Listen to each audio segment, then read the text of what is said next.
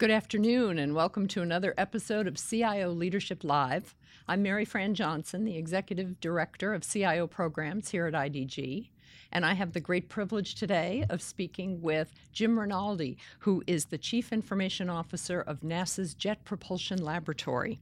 For the last 13 years, Jim has been the CIO at JPL, which is a federally funded research and development center that is managed by NASA for Caltech. It is one of the world leaders in space and planetary exploration. Jim is responsible for all of the IT systems and the infrastructure, providing enterprise services, high performance computing, and unique support to the scientific and project communities centered on JPL. Imagine having a user base where you've got more rocket scientists and PhDs running around than regular people. That's Jim's world. Of the 600 people that run IT under Jim's command, about half of them are outside contractors and partners. Now, before he joined JPL in 2005, Jim was the CIO at the U.S. Food and Drug Administration, and before that, the Chief of Information Technology Services for the IRS. Prior to his federal government roles, he was in the private sector as a senior vice president of information resources, operations, and services at Marriott International, where he spent 16 years in various management positions. Jim, welcome. It's great to have you here today. Well, thank you, Maryfran. It's great to be here and uh, look forward to our discussion. I do too. I always have such a great time when I talk to you, and I always learn stuff. Um, let's start out by talking about JPL's IT organization and how it is set up and structured, and especially how it's been evolving in these last few years of dramatic change in IT. Well, that's a it's it's been a very interesting journey for us. Um, we tend to, and I tend to organize based on need uh, from year to year, and we've been through some changes over time. So we have a a, uh, a fairly traditional model in the sense of uh, uh, you know we do major system development. Uh, we are end user driven in terms of that. We also are consultative, which is a major uh, emphasis for me. Mm-hmm. Uh, we obviously manage infrastructure, networks, and services like that, and operations. And um, and then uh, you, are you're, you're very aware of our big thrust always is on uh, making sure IT stays current, and we mm-hmm. we manage our our ability to look at emerging technologies, and we're organized to do that so that we can be prepared for whatever the next wave and how we can apply that if it applies to JPL. Yeah. Um, cybersecurity is also a very important part, and and uh, that's uh, always a continuous challenge, and it's one where we in the lab have put resources into it. So we're um, you know, we have uh, good talent and we're always growing our capabilities in that area as well. Mm-hmm. Well, I know when we talked earlier, you mentioned that there's definitely some shadow IT throughout JPL. Yeah. So you've got IT around that doesn't necessarily report to you, yet it's still very much working as part of your team. Uh, yeah. So it's I, I don't hear very much about collaborative shadow IT. So tell me how that works and how did you how did you get it to that stage where it was really part of the team rather than something that was a problem for you as a CIO? Yeah, it's a, it, it, it was a journey again, but it was uh, building trust. You know, uh, mm-hmm.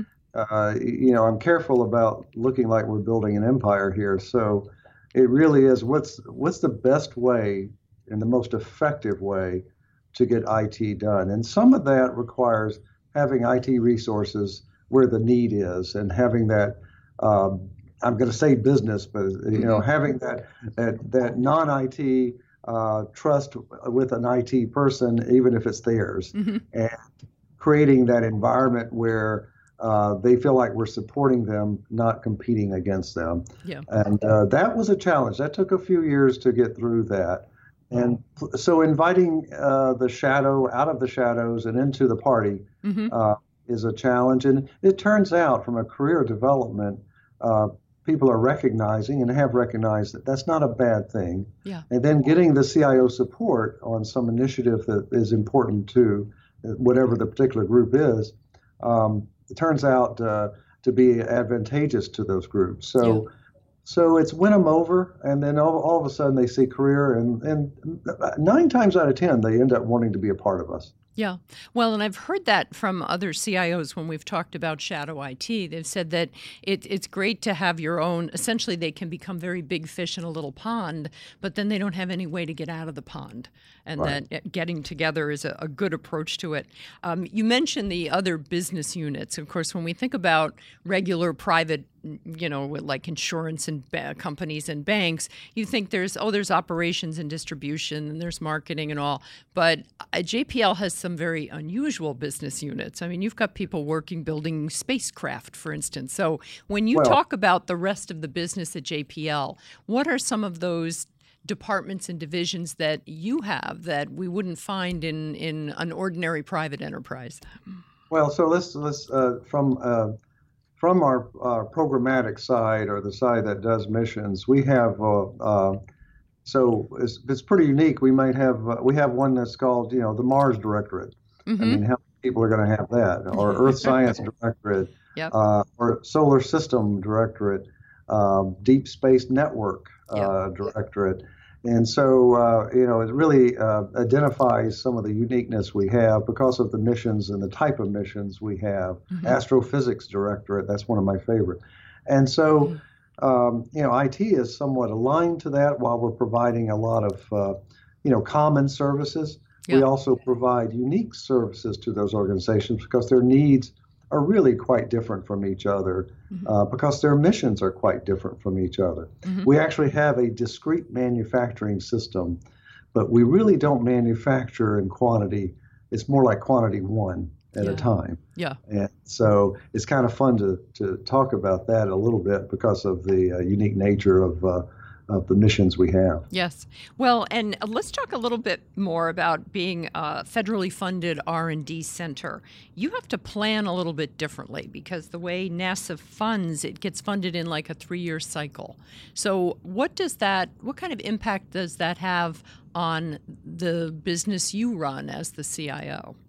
So what uh, what it, it does uh, it's a little certainly different than than the uh, the government does it, but what we we tend to break it down is uh, we know what missions they want to fund and what work that mm-hmm. NASA wants us to do, and then we uh, partition uh, the money off. So there's a piece for IT, a piece for HR, a piece for mm-hmm. business services like facilities and things of that nature, and so. Um, uh, in effect, it becomes like a tax on our missions.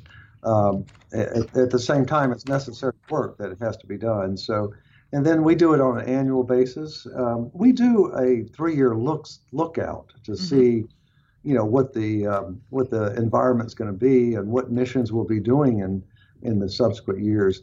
Missions take a long time to do. Uh, mm-hmm. Certainly, the planetary missions do, and so that requires us to you know, uh, plan not only uh, our budgets, but certainly the workforce, you know, that's required uh, during those times. And IT is a part of that. We have to plan our workforce too, which in, then obviously impacts the budget process.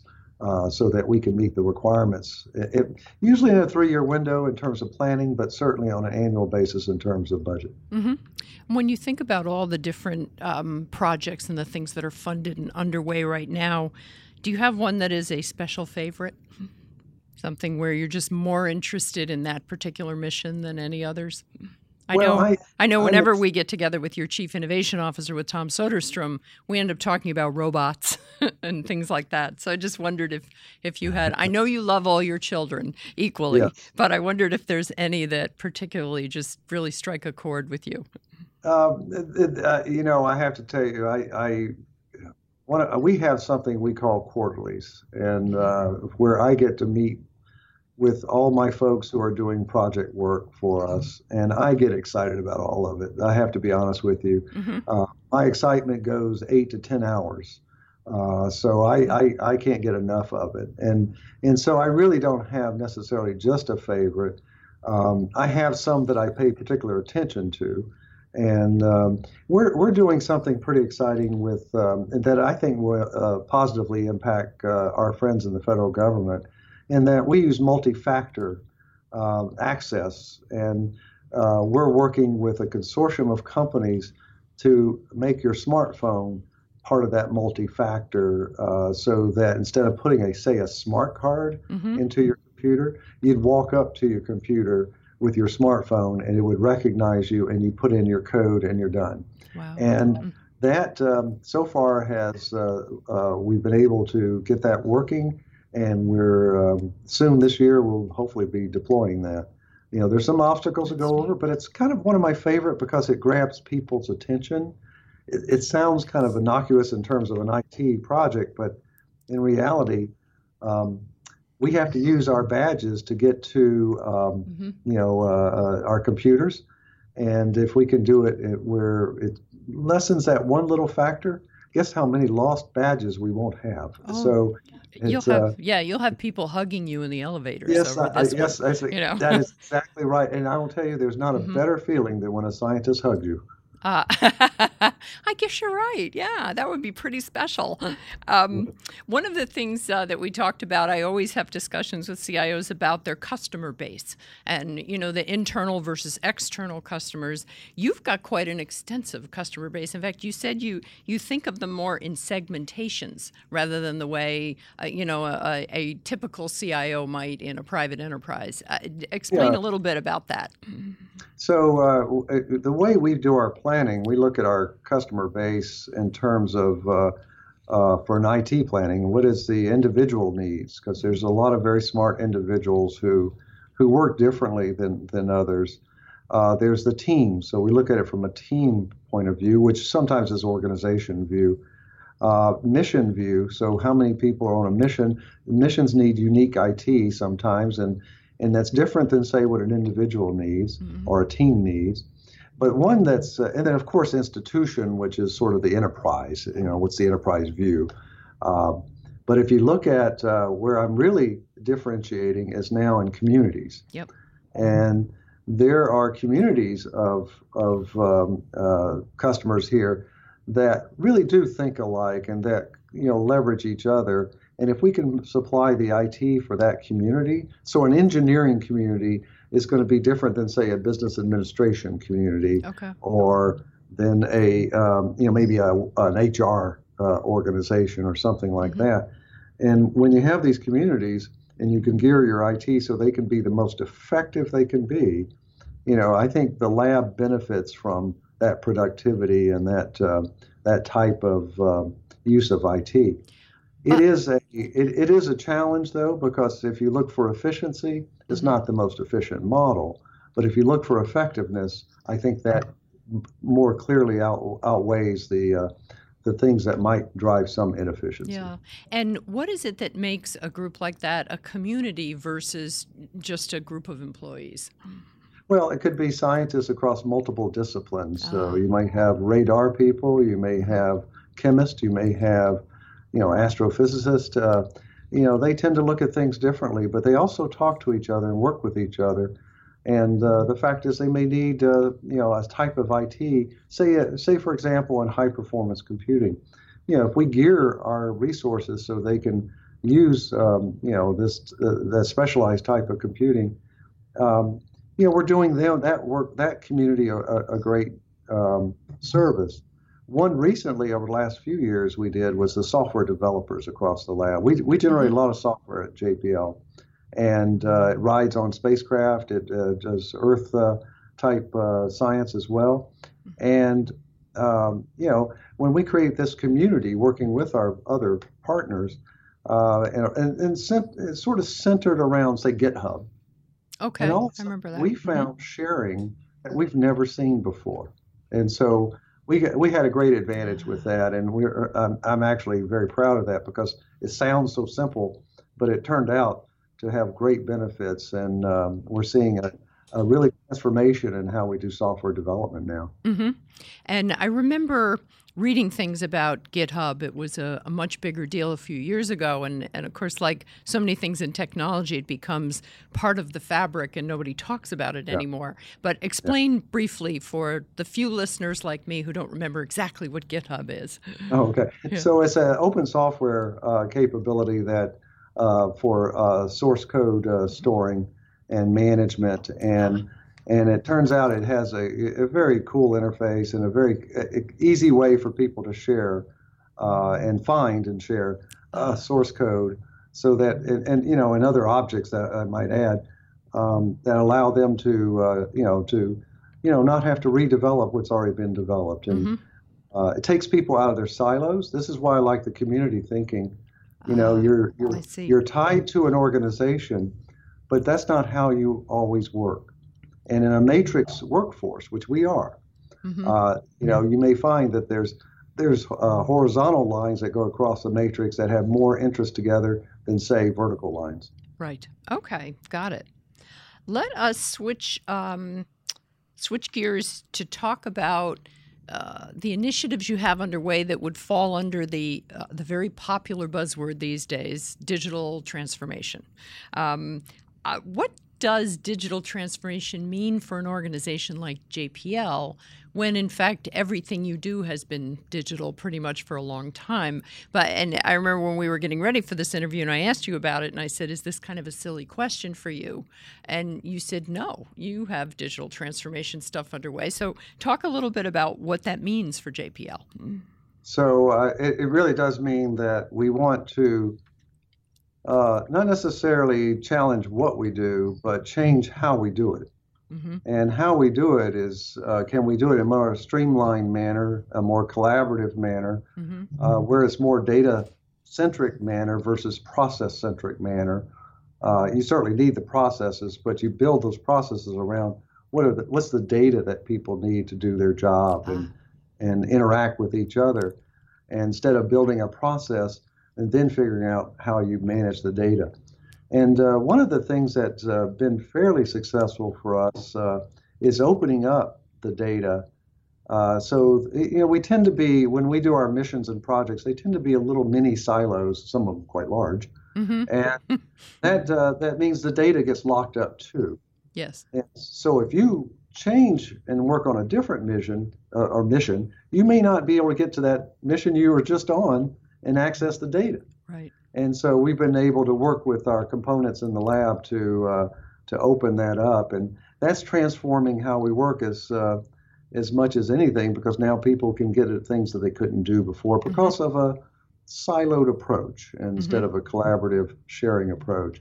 Now it took technology to do that, and so we have a very talented search team. We we developed our using open source software. We developed mm-hmm. our own search and that search turns out to be a very important component of our transformation.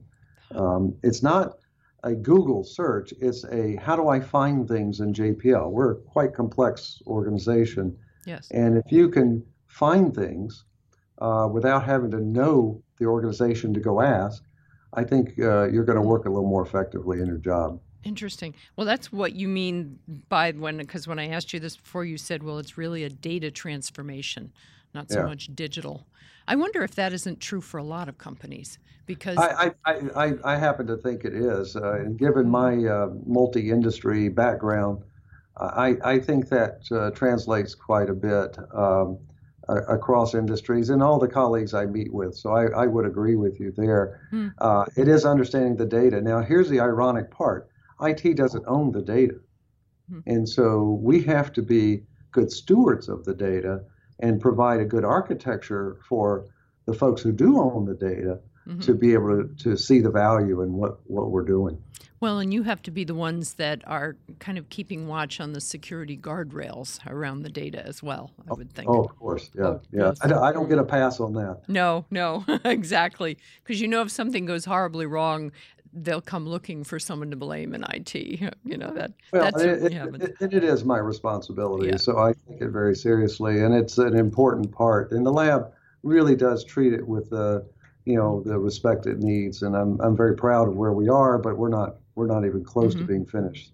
Well, I liked one of the terms you used. You talked about having data that was the gold source for the other processes and things, and that getting the right access to the right resources, streamlining how you work, and all that.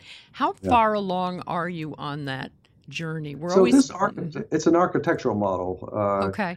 That I'm very happy with, and our, uh, you know, my strategist and uh, enterprise architect folks have figured out it's a it's a modernized software development and service development model, and it's not foreign to a lot of people, but it's based on keeping the data where it's best managed mm-hmm. and build uh, and have the right kind of middleware in between or messaging in between, and then build the software to access that that data as tools. Okay. Uh, you'll you'll certainly build applications that will manage and maintain that data, but you're also building capabilities that people want to access that data, mm-hmm. and we can do with that kind of architecture.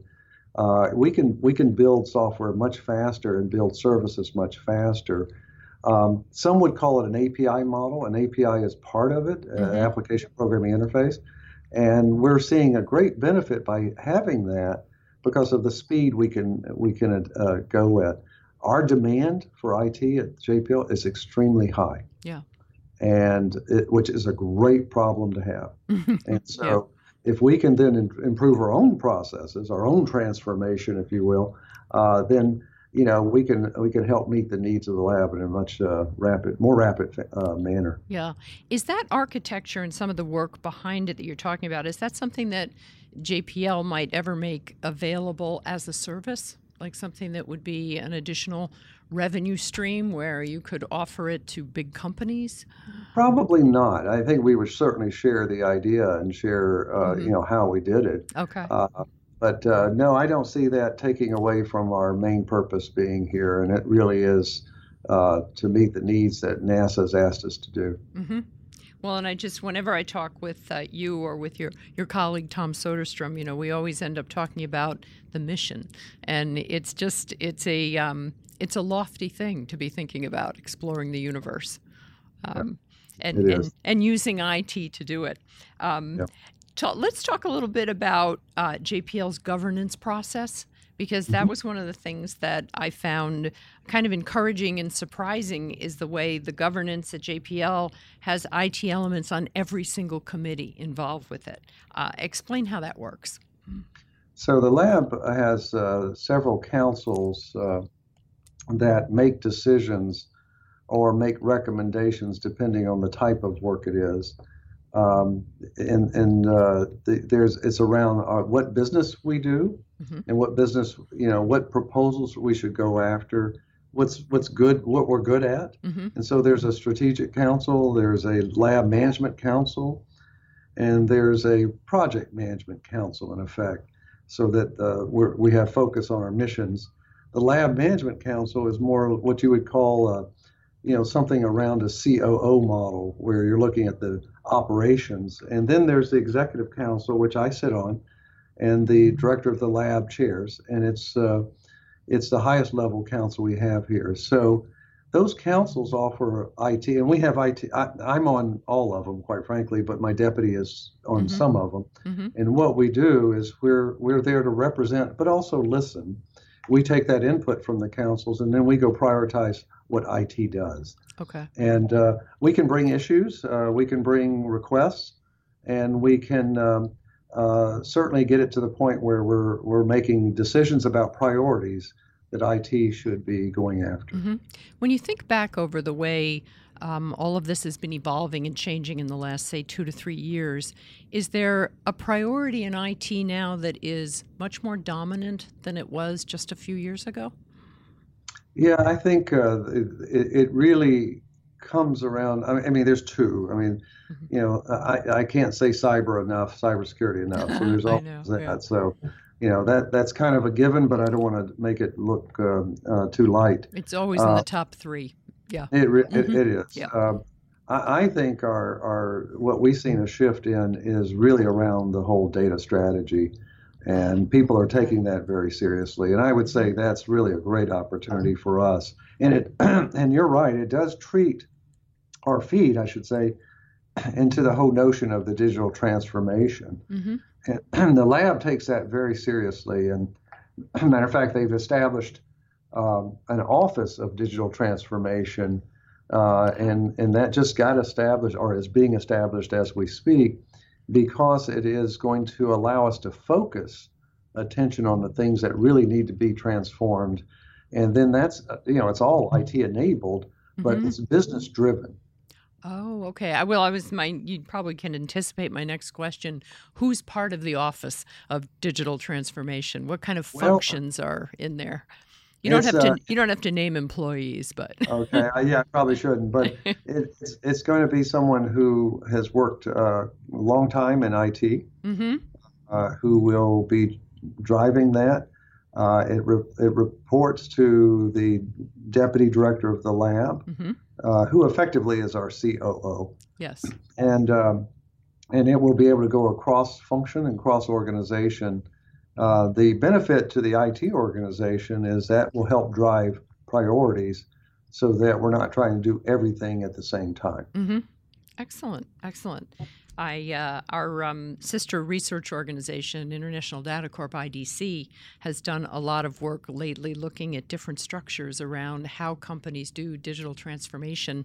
Uh, yeah. And I know that an office of digital transformation is one of the more rare birds that you find. You, they find three or four different big types and approaches I'm going to have yeah. to I'm going to have to flag this for them because they're probably going to want to talk to you about how yeah. you have it set up. Um, you mentioned, and I don't want to just treat it glancingly either. You mentioned cybersecurity and staying ahead as much as you can in the threat landscape and how that's changed. I know there's a lot you can't talk about around cybersecurity, but I think maybe we could talk about the ever-changing environment and the way the threats are coming from different places. Maybe just the way you build resiliency into the organization Tell us what you can about cybersecurity. So you know the uh, we know where the attack vectors tend to be, mm-hmm. and we we know the, uh, enormous amount of data uh, that we collect around the, these things, mm-hmm. and so we feel adding, um, you know, uh, we, we, are adding and doing uh, analytics on the data much differently than we did a few years ago. So we're getting better mm-hmm. informed about what we capture and what we know, and to help reduce the surprises. Now, on the other hand, we have legacy.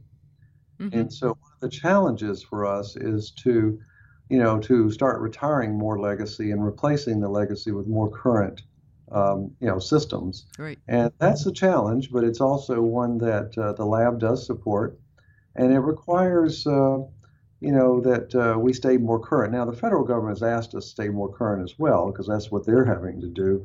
And so we're aligned with our colleagues at NASA to do so, uh, so that not only reduce the threat of attacks, but also, quite frankly, it helps us manage the environment a lot better mm-hmm. so that we know what's going on. And then we use um, anomaly detection and or behavioral um, uh, capabilities. We can see when something is not quite correct and, and, and go after it in maybe a faster way and a more thorough way. Well, in some of the conversations I've had recently, we, we do a panel which is a CIO CSO discussion at all of our CIO Perspectives events. Um, and I've talked with a number of CSOs lately, and they're very keen on behavioral analytics, on yes. the different tools, the things that can just spot. And you mentioned them, I guess you called them anomalies, uh, but they're somebody, it's kind of like somebody who's in the wrong place at the wrong time. Uh, yeah, we're there. And, we're, we're, there. That's, that's, uh, yeah. that's in our uh, our area of uh, ever growing uh, capability. Okay, there are there um, are there other new or interesting types of cybersecurity technologies to fight some of these problems? Anything that has kind of risen on your radar scope? You might not be using it yet, but you're watching. So uh, we we really think that there's going to be more advantages in the AI ML world mm-hmm. uh, to help our you know our humans just can, can't do as much. So artificial the, intelligence, machine learning. Yep, that's mm-hmm. exactly right. And and so we see that um, we have to, in fact, uh, do our own digital transformation in that area, and that's pretty exciting because uh, there's so much that we know, and then there's so much we don't know. But having the speed and feed of the automation is mm-hmm. going to really give us keep us more informed and hopefully keep uh, keep advanced of the threats and and if if an attack happens can we recognize it faster isolate it in effect build that self-defending environment yes the resiliency uh, that uh, mm-hmm. you know it's still a little bit of a dream but it's at the same time I, I, I think it's achievable given where the state of the technology is going yeah What's funny, I've, I've been thinking lately about how often I find myself talking with CIOs about various uh, almost new twists on the whole topic of IT automation. It's it reminds me of that everything old is new again sort of thing because I can remember back in the 90s at, at, Computerworld talking a lot about automating different processes and this sort of yeah. thing. And what seems to have made it kind of sexy again is all the prevalence of tools built around machine learning and AI and systems that are in production. This is not you know, just I read playing. a lot of I, mm-hmm. I, read a lot of books about what happened in the 90s, and so uh, what's happening now Back when you uh, were in college, right? yeah, when I was a mere child about this stuff. Uh, yeah. No, I, I actually, uh, uh, you know, with the advent of cloud computing, and we're a big adopter of cloud computing. Mm-hmm. You know, it gave us the opportunity to do the DevOps type of, uh, you know, automation, and you can do the provisioning and the deployment so much faster, and not have labor, you know, sitting there doing it. And that's really to match the speeds and feeds of uh, community that you know you spin up, spin mm-hmm. down, mm-hmm. Uh, you know capabilities. And so in this world of unlimited capacity, unlimited storage and compute, uh, you've got to have the automation to do that. And and, and world class companies are doing those things, and that really helps us mm-hmm. um, get the services to the customer faster. And that set of customers that adopt to that are seeing the benefit of getting their processing done in much faster manner than they could before. Right. Instead of waiting on them buying a server, installing the server, those things that now take weeks and weeks could be done in a matter of minutes. But mm-hmm. if you can do it with automation to manage it, including how you charge back on it, how you uh, reduce the uh, risk of runaway things and stuff like that, I think it really allows us to continue to automate more about how we do IT. And, and I think it's I think it's imperative that IT looks at itself that way. Mm-hmm. Well, and and when we think about all of the automation happening and all the you know the emerging technologies and the massive change that we have going on at faster and faster rates, all of this it, it, kind of boomerangs back into what I see as very a very changing dynamic for CIOs in terms of what your role encompasses these days. Uh, tell me what you've seen in because you've been 13 years at JPL. So when you arrived back in 2005, uh, you probably weren't the IT governance guru strategist that you are today. So uh, talk a little bit about how that role has expanded and how it has changed the IT department. Well, I think in the, the you, you, kind of touched on it earlier. Uh, mm-hmm. Having a seat at the table is imperative. Uh, you know, to drive the changes uh, that we needed to drive, and and uh, in terms of strategy, which I enjoy, by the way, uh, thinking strategically and mm-hmm. not just worrying about operations day to day, mm-hmm. because that allows us to to plan for the future. And IT is such an enabler of the future that I get that special seat at the table. Mm-hmm. Uh, so, uh, you know, I, I actually uh, uh enjoy that. And mm-hmm. then we're able to organize ourselves uh, to deliver based on what I come back with and based what we're seeing from our non-IT components and, yeah. and what the needs are. So it's very exciting that we can develop our strategy. I do want to add one little thing. Mm-hmm. You know, we are, I consider us a business within a business. And so we look at IT to run like a business. What services we offer? Yes. How, you know, we charge, we do chargeback here so that we can distribute the costs fairly across the, the units. And and when we do that, that's that's interesting from a money flow, but it drives behavior Plus, we can measure better because we know what people want, what mm-hmm. the consumer wants, because they're willing to pay for it. Right. And so that part of IT we run like a business. How we make decisions, I've mentioned the governance process, but how we translate from, you know, planetary talk to mm-hmm. IT is not always uh, there's no book for that and no. so we have to mm-hmm. develop that translation and that mapping yeah. And then that goes into our strategic planning process. And then we present that back to the lab at least on an annual basis, sometimes twice. Yeah. And uh, they, they, so that to me is very exciting, and that's how we've been able to communicate differently to the lab than we could 13 years mm-hmm. ago. Well, and that's uh, I think of that as a, a, virtuous a virtuous cycle where you listen, you hear what they're saying, you interpret it in ways that they can understand, and then you kind of present it back to them You know, and you, after 13 years, I'm starting to understand more, and it's kind of scary. There you go. Well, you get that opportunity to t- to bring them something that they never knew they always wanted. That's, That's right. you know, I always I remember hearing that phrase years ago, referring to marketing people and how that was one of their ultimate goals. And I think more and more these days, IT leaders have that same goal. You know, you, actually, you, you bring up a mm-hmm. wonderful point. I, I do uh, want to, as part of the business of IT, there is a marketing aspect of IT. Yes Mm-hmm. It's it's not selling. It really is making people aware of, of what's available value and your value. It's and, and right. there is nothing wrong with selling the value of IT. Uh, you're not yeah. selling anything down the river there. You're just you're making people I, aware. I think it's an yeah. imperative, and I, I think otherwise uh, you could easily be treated as a cost center. Yes. And uh, then you're always counted on to you know reduce cost. Well, when mm-hmm. and my statement is if you invest in us, I'll reduce your cost. Now, do you have any sort of marketing or communication talent that is part of your IT department that you use to help with that? I do. I have mm-hmm. a, uh, a, a, communication, and they help us with our deployments as well, mm-hmm. so that we're communicating. You know, because change is hard, and mm-hmm. IT promotes more change than any other functional organization. And so part of it is how do you make awareness out there and how people effectively use the capabilities that we might be rolling out or mm-hmm. changing. Mm-hmm. Right. And so the communications, um, when I first got here, it was kind of funny. We would do, a, I, I said communicate. So we did a lot of communications, and I got complaints that we were over communicating. Yeah. And I said, that's great. because whatever you retain from that communication, I'm a step ahead. That's right. Yeah. Well, and you made a point too when we talked earlier that um, one of the changes in in the CIO role and IT's role in general is uh, that that people have become better customers of IT. That yeah. that collaboration is kind of working. It's yeah. become a two way street. Yeah, I, that's I, and it, it, really is true. I think uh, uh, you know. Um, people value IT differently than they did not that long ago, but they they value it differently.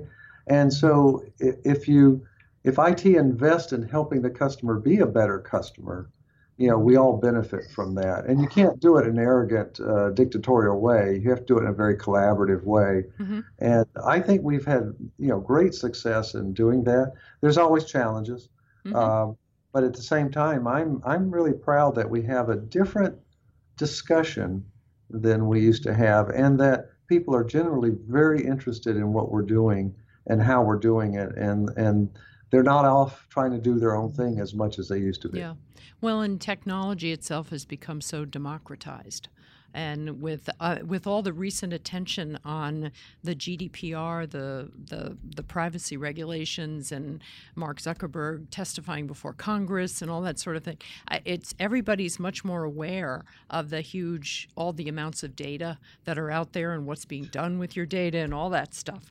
Um, when I think about when I think about IT people and, and talk with other CIOs, we almost always talk about uh, the talent challenges um, you you're not quite as stricken as some CIOs in terms of you have because you're associated with Caltech, uh, you're there in uh, you know in beautiful Silicon Beach, and so so is it a snap for you to get the talent you need? Well, it's not necessarily just a snap. That, I know nobody's I, ever going to say that. It's uh, uh we have uh, there's a, a, a lot of people who want to work at JPL and you know because of what we do here. Mm-hmm. and that attracts a, a, very nice set of talent. We get um, at jpl we'll have 800 students here this summer. And uh, you know i get my share i'll get about 30 35 and out of those students they're not all it people. They're physicists mm-hmm. they're harvard students in mm-hmm. business they're in you know mit uh, you know caltech and uh, cal poly. So i get them from all over. And uh, most of them want to come work for us. So our pipeline, mm. you know, can be, uh, you know, pretty, pretty futuristic because they they they may not. We want them to obviously complete their education. Yeah. And so, so we we don't have quite the issue. Uh, sometimes it depends on the the discipline that we're looking for. Mm-hmm. Okay. Well, let's uh, let's change from talking about the soft people skills aspects to the the hard skills and the network and all. Uh, tell me a little bit about the size and scope of your global network and the parts of it that are actually interstellar. You have a, you have a pretty amazing network, uh, considering how some so, networks can seem a little boring, but yours never does. No, we we uh, our network is also ever changing, and uh, mm-hmm. You know it, it, We have actually we have multiple networks, and we segment them all for uh, some various reasons, and and we we put it we invest a lot in our networks because. Uh, one thing we have is a lot of data and a lot of movement of data. Mm-hmm. And so, and data comes from places that are not uh, uh, natural to a lot of other companies. So, right. uh, you know, we'll have data coming from Mars and mm-hmm. from orbiters and from uh, uh, Earth's uh, rotating satellites, and that, those mm-hmm. that data comes through, you know, our, our networking functions, and then when it gets to the ground, you know, it starts riding my network and or mm-hmm. networks, and we we have to deliver it to the right place. So if you think about today's world, where you have your systems in clouds, you have your you have locations uh, all about all around, and you collaborate with others, other space agencies, other other institutions. Your network has to reach out to all those locations and be able to, uh, you know, make sure that it's, uh, you know, providing the services they want. So. Mm-hmm um, so it is a vast and, and changing, and we're really investing into networks that we're like an applications or a set of applications that can change dynamically. And I'm excited mm-hmm. about that. So you've probably heard about software defined networking. Sure. You know, we're really into how we can take advantage of that and, and still maintain the security and maintain the uh, uh, the service levels that we we require. Okay. Um, when I think of other industries, there's always the, the, the fear and loathing of uh, getting Ubered, you know, having some sort of disruption come along that really suddenly, the, you know, it was adjacent to your industry and maybe you didn't see it coming. Uh, especially hospitality and retail, there's a there's a high degree of attention and interest paid to that. Um, are is there any industry industry disruptor that you worry about? Uh, it, you know, I, I, I, probably should worry about some, but I, I really think uh, we're pretty dynamic in terms of, uh, you know, in terms of uh, what we do. The government wants us to do a certain thing, certain types of missions, and we're very geared to do that here at JPL. And we, mm-hmm. you know, so getting that type of talent and keeping that talent would certainly be, you know, uh, um, you know, an issue for us. Um, so I, I, I, I, I want to say that we should be concerned, and we do look at those kind of things. Mm-hmm. But you know, our our overall is be very good at what we do, deliver, um, and then I think we'll be fine. So last month in May, we, we had two major launches, mm-hmm. and uh, you know we we have three spacecraft on their way to Mars. If they do accomplish their mission when they land on November 26th, um, you know we're we're really demonstrating our unique capabilities here mm-hmm. to meet the needs of the of NASA and the federal government and U.S. citizens, quite frankly. Yeah. Well, do you and the other uh, the managers and the leadership of JPL do you keep an eye on people like Elon Musk? Well, we work with SpaceX. Uh, SpaceX, mm-hmm. I, matter of fact, uh, the Grace follow-on mission that just launched uh, oh, two weeks ago rode a Falcon 9 uh, uh, rocket and that's a SpaceX rocket. Mm-hmm. And so we, we see them as great partners in working with us and NASA to uh, deliver spacecraft at a, maybe a, uh, certainly at a much lower price point. So we see that as an exciting, uh, you know, uh, uh opportunity, and we've worked pretty well with them. And I think they're a very creative company, and I know their CIO Ken very well, and. And um, you know, I'm always uh, you know fascinated. I think it's wonderful that they're all in the LA area, and we have the Silicon Beach, and we have JPL, and we have Caltech. Um, I, you know, we're not, we're, we're, we're, we're getting more like San Francisco mm-hmm. and Silicon Valley, and it's very exciting. We just have a, a, a more relaxed pace in Southern California yes. than they do in Northern California. well, it, uh, yeah, it's, it's exactly, it never feels quite as cutthroat competitive as some of it. Well, right. because you're doing different kinds of work. You're not trying to create some app. Plus, know, we're so to, we're so worried about how the how we get through traffic. We don't have time for that. I guess so. Well, when what are some of the emerging tech trends that you have found kind of most useful for your work recently? We mentioned uh, Internet of Things. IoT is definitely, I know, been high on your list for a while.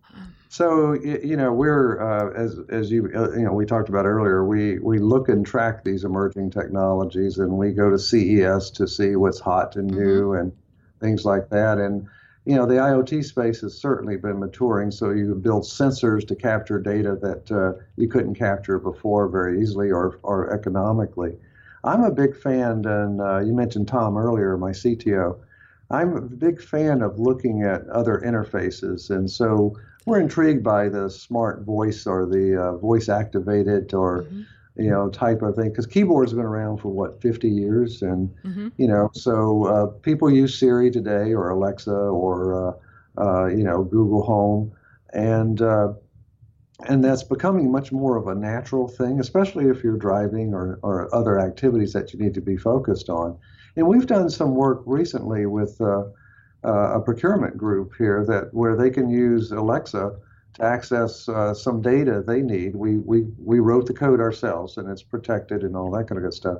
Mm-hmm. And it accesses certain code, certain data that they can ask for while they're working on a procurement on the keyboard. Mm-hmm. And so, you know, we see that as saving some time. And it's very interesting and fun at the same time because we see that user interface starting to grow more and more. And I think other companies, I know my friends at Farmers Insurance are doing that kind of thing. And I think you're going to see a whole new skill set get developed mm-hmm. around that space. And I find that to be something to keep an eye out on. Uh, Eh, one thing I'm very high on too is is the evolution of 5G networking. Yes. I think that is going to be uh, now. This is my view. Mm-hmm. Is it's going to be a game changer because as much as we're always connected today, we're not quite always connected. There's something no, that yeah. drops us we off. We have the illusion of being always yeah. connected. That's a great way of saying it. Yeah. So in my illusion, I drop off quite a bit. So mm what I want though is, and what I think was going to happen is that could be a very transformative technology that gives you full-time connectivity, but not just for your human aspects, for your system of systems aspect, so that work gets done differently than before, yeah. and that you could count on that type of network speed and, and resiliency to be there. At least I think that's the promise. Mm-hmm. We'll see if it actually happens. Uh, but I like the, the, you know the fact where it's going. Yeah. Well, and um, what you were talking about with voice recognition and voice activated, I think that is such a natural human way to interact with computers. I can remember this would be 25 years ago now. My my son Kai was probably three or four years old and was trying to play the VCR because we had a VCR at that time, and he pushed in the tape and then looked at it and then leaned over and said, play.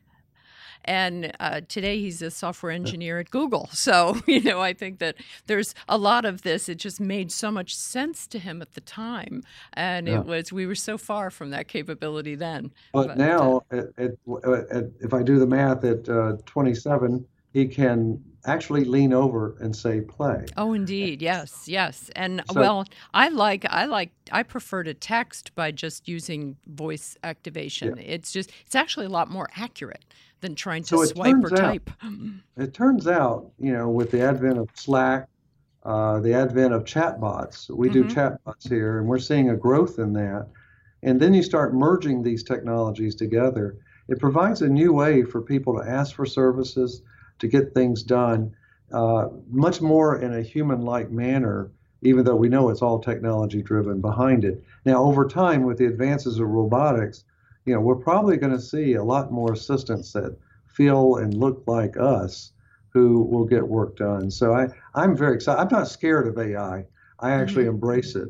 And so I, I, am looking for the day that um, I'm surrounded by robots. Mm-hmm. Well, and I, I'm relieved to hear you say that. I think, as the CIO at JPL, if you told me you were worried about AI, that would probably be cause for concern. Um, one of the things uh, that we also talked about was um, about the, the the importance of this changing your mindset as a CIO and the way you collaborate and look for other resources. You used uh, high performance computing was one area you mentioned. Uh, tell yeah. me a little bit more about that.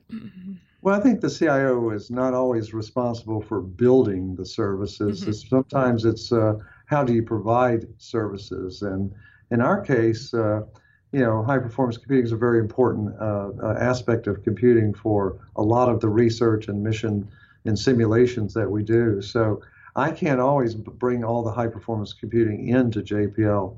Mm-hmm. And so we work with others to get that get that access. Uh, certainly, we use our our, our colleagues at NASA's uh, uh, Ames Research Center. We use their supercomputing capability, which is much more than we could have. So the strategy we developed was let's go find how we can get as much computing, high performance computing for our our uh, uh, very smart workforce, um, get it at the most reasonable way I can get it, mm-hmm. and uh, provide a local aspect so they can develop their software and get it right here and then deploy it elsewhere. Okay. And we found that so far to be very successful. Um, and, and, and I think it's a model that you know uh, NASA can follow and may follow as well. Mm-hmm. Well, and I um, one of the things I always ask CIOs about and talk with them about is what their strategy is in approaching innovation. And I feel a little silly asking you because you do so much of what the lab is doing is very innovative and leading edge, and you know you're exploring the final frontiers and all that stuff. Um, but companies and, and organizations often have either a structured or a kind of free-form approach to innovation. So describe what it is you do within JPL. So we have several ways of looking at innovation. Uh, uh, you know, and, and we, we, we certainly do one where employees of the lab, um, you know, contribute to that mm-hmm. and ask us to help them uh, and some of it may not be IT. I mean, it's innovation is for a lot of different things. So mm-hmm. certainly there are people who innovate in the mission work we do, but also it could be innovation in how we, you know, how we run the lab or how we do facilities or how we manage conference rooms and things of that nature. And so we encourage that by having uh, forums where people can submit and get a little bit of money to help us get it done. Mm-hmm. And those things really work pretty well. Uh, we do hackathons uh, internally as well, and mm-hmm. those kind of things. Uh, but the lab encourages innovation, um, and we reward that when it's uh, the innovation that has a real impact. Okay. And uh, so the lab itself, it's not just IT, mm-hmm. embraces innovation uh, in many fronts, and and that's what makes us one of the top places to work. Is that you know we have that kind of culture here at JPL that you know, one could be very proud of because of, uh, you know, the you know the unique problems we try to solve really do take innovative thinking and innovative ways to get things done. Mm-hmm. Well, and that also, on the flip side of that, that means that you have to have a culture that somehow is supportive of the flops because you can't get to something innovative without having a certain amount of failure. Yeah, that's, and that's very true. And, and, you know, I think we take a reasonable amount of risk. Mm-hmm and uh, we're willing to accept a reasonable reasonable about, amount of risk to, you know, to try things and and and we realize that not everything's going to work. And when that does happen, you still learn from it. Mm-hmm. And and so the learning from it and the exposing it to, to, to the rest of the lab to say we tried this, it didn't really work, educates the rest of the lab. Please don't try this on your own. We've already done it. so you know, do not so try this at home for demonstration only. No, yes, it's just not good to do. Well, when you think back in the last year or two, what is something? Uh, what is an innovation that came out of IT that you're particularly proud of, or that you want to give a shout out to some of your particular folks about? Well, I, I, I really think uh, you know um, we're we're doing some remarkable things with. Uh, you know how I, I, mentioned search earlier. That's a. It turns mm. out that capability is feeding other processes so that now people are counting on you know a, a, set of services or applications that they may have that now can find data that they couldn't find before through this innovative search capability and and so I'm kind of proud of that I'm proud of so many different things and uh, so mm-hmm. it's hard for me to just nail one thing uh, uh, down for us because again, we do so many things in IT from, you know, from the basic my iPhone better work to, mm-hmm. you know, to how do we support a mission in, in its preparation to launch. So, yeah. you know, and I get excited, uh, just so you know, I get to sit at a console. Now, they won't let me touch any buttons, mm-hmm. but I get to sit at a console so I can be there listening and, and watching as the preparation, say, for a launch goes. And when you do that, you really get a feel for how important IT is. Oh, so cool! Do you get to like wear any special badges or helmets or anything? Or well, they won't. Yeah, there's probably several helmets I should wear, but uh, yeah, there's. Uh, I, I, I, get to look important and I look like I'm pushing buttons, but I'm uh-huh, not. Uh huh. Right, right, right. I um I've always maintained that most CIOs have way too much natural modesty. So I, I feel like I feel like I'm all about increasing uh, increasing the visibility of CIOs and making sure that you all brag about some of your accomplishments a little bit more. Um, I, I, have to tell you on the external side, I, I, I do mm-hmm. want to say something. I I am very proud of the relationships I've built outside of JPL in the CIO, CIO community. Mm-hmm. I have seen a shift in CIO mentality, respect, uh, that seat at the table, and the desire to deliver services that really matter versus IT that shines. Yes. And and it uh, that's a huge change uh, from you know not too long ago, but you know certainly mm-hmm. from the '90s and, and those times that uh, you tell me about. Mm-hmm. I know when I was back there working and you were still in college. Um, yeah. Well, and that's that's a really actually that's a great point to uh, wrap up our conversation on because that's all about leadership and about CIOs coming into their own as corporate officers and true leaders in their companies. Um, so you probably have a few lessons you've learned over the years. Uh, you've been in private industry, you've worked, God help you, with the IRS and then the FDA, and now JPL. So let's uh, throw out a few. What are some of the, the lessons you've learned, things that Jim's rules to live by? Well, you know, I, I uh, yeah, you do. I mean, if, if you're in it as long as I am, you, mm. you, mm-hmm. you ought to learn something. So, so, so some of the things I've learned is, uh, you know, don't protect or defend what you build.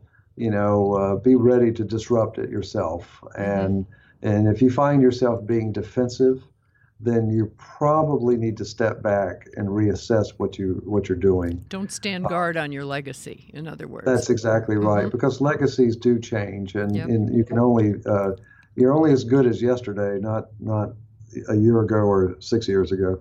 The other thing is I refresh myself. Uh, one thing, one technique I, I really work hard at is, uh, and I do it around the January timeframe because it's, uh, mm-hmm. you know, New Year's is past. It's it's new. There's something new, yes. and I come in with a mental thought that I'm the new CIO at JPL. Hmm.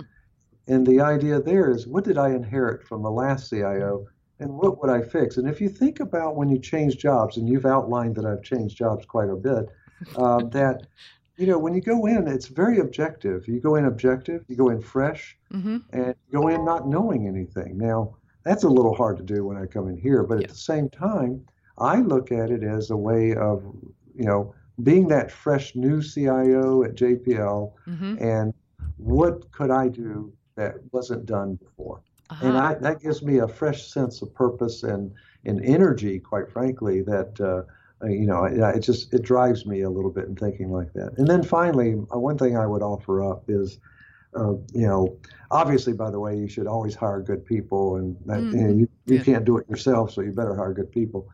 But the one thing about being a CIO, uh, uh, there's several characteristics. Be a communicator, do some marketing, mm-hmm. and represent your organization and company really, really well. Mm-hmm. So honesty, integrity, all those things really matter. And also show a sense of urgency without a sense of panic. Mm-hmm. And people will like respond that. positively to that. Yep. And I, I, those are just some of the things that I've learned over the years that I think help me and I think would help others as well. Mm-hmm. I, I love those. And uh, they're just they're very succinct too. Now, when you came in in January, this past January 2018, um, and you pretended you were new, What did you change when you looked around? Where did you see the dumpster fires, as it were? Well, I, I found that we were, uh, uh, you know, I came in and looked and, and said, well, we're not doing certain aspects of our chargeback just right. So let's Ah. take a fresh view of that. hmm Let's make sure that we're we're able to drive down some cost and some rates. Uh, let's look at how you know we're doing our cloud uh, processing.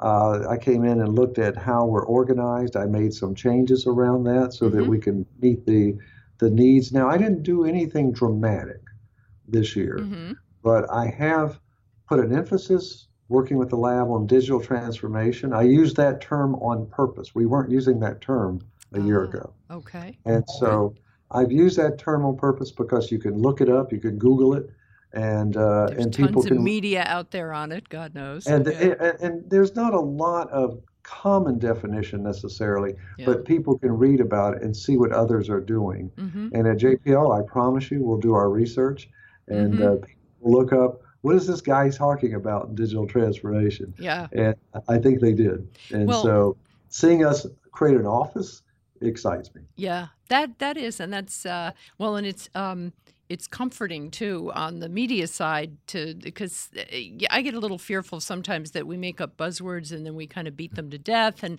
then after a while they don't mean anything. And so Yeah. to see companies, well, to see organizations like yours actually building an office around a concept like digital Yeah. transformation, it gives it more legitimacy than Yeah, it might have had you know, otherwise. You know, I'm sure pretty soon I'll probably have to create an office of blockchain. Uh, Uh-huh. You know, Yeah. the other uh, hot topic out I don't know. I keep trying to find CIOs who will get up on stage and talk about it. But CIOs won't do that until there are results to talk about and real things to show. And nobody's got it. I mean, even big financial institutions are like, no, Yeah. no, nothing we can talk about publicly. So yeah. I think we're a ways away. It, we're a ways away, Yeah. but it's coming. I think it's real. Yep. I think it'll be here. I'm just not sure of all the applications we can take benefit of. Okay. Well, and you're in a great position to know and to watch these things. Thank you so much for your time today, Jim. It's been delightful, as it always is, talking with you. And same. I will. Uh, I'll look forward to seeing you this summer when yet again you come to accept another innovation award at our CIO 100 conference in the I- middle of August. I, I'm always excited. I'm like a kid. I love those things, and so you will see me there, and I'll be bright and shiny, waiting for a, picking up an award from Maryfran. well, and and even on the few rare years when you don't win an award at JPL, you're just always there cheering on everybody else too. So it's been great to have you on today. Thanks so much for joining me. Thank you. Appreciate it. Yep. Well, thank you for tuning in to another fabulous episode of CIO Leadership Live. If you have joined us late into the broadcast, you will uh, do not fret. You can find it posted by tomorrow on CIO.com. And we also have audio podcasts of my interview with Jim available on iTunes, Google Play, and SoundCloud. And I hope you can join me for our next episode, uh, number 12, which will be Monday, June 25th at 1 p.m. Eastern. I'm going to be talking uh, with Doug Blackwell, who is the Senior Vice President and CIO of Horizon Blue Cross Blue Shield of New Jersey. It's been a pleasure having you join us as our audience today, and I will see you next time. Thanks.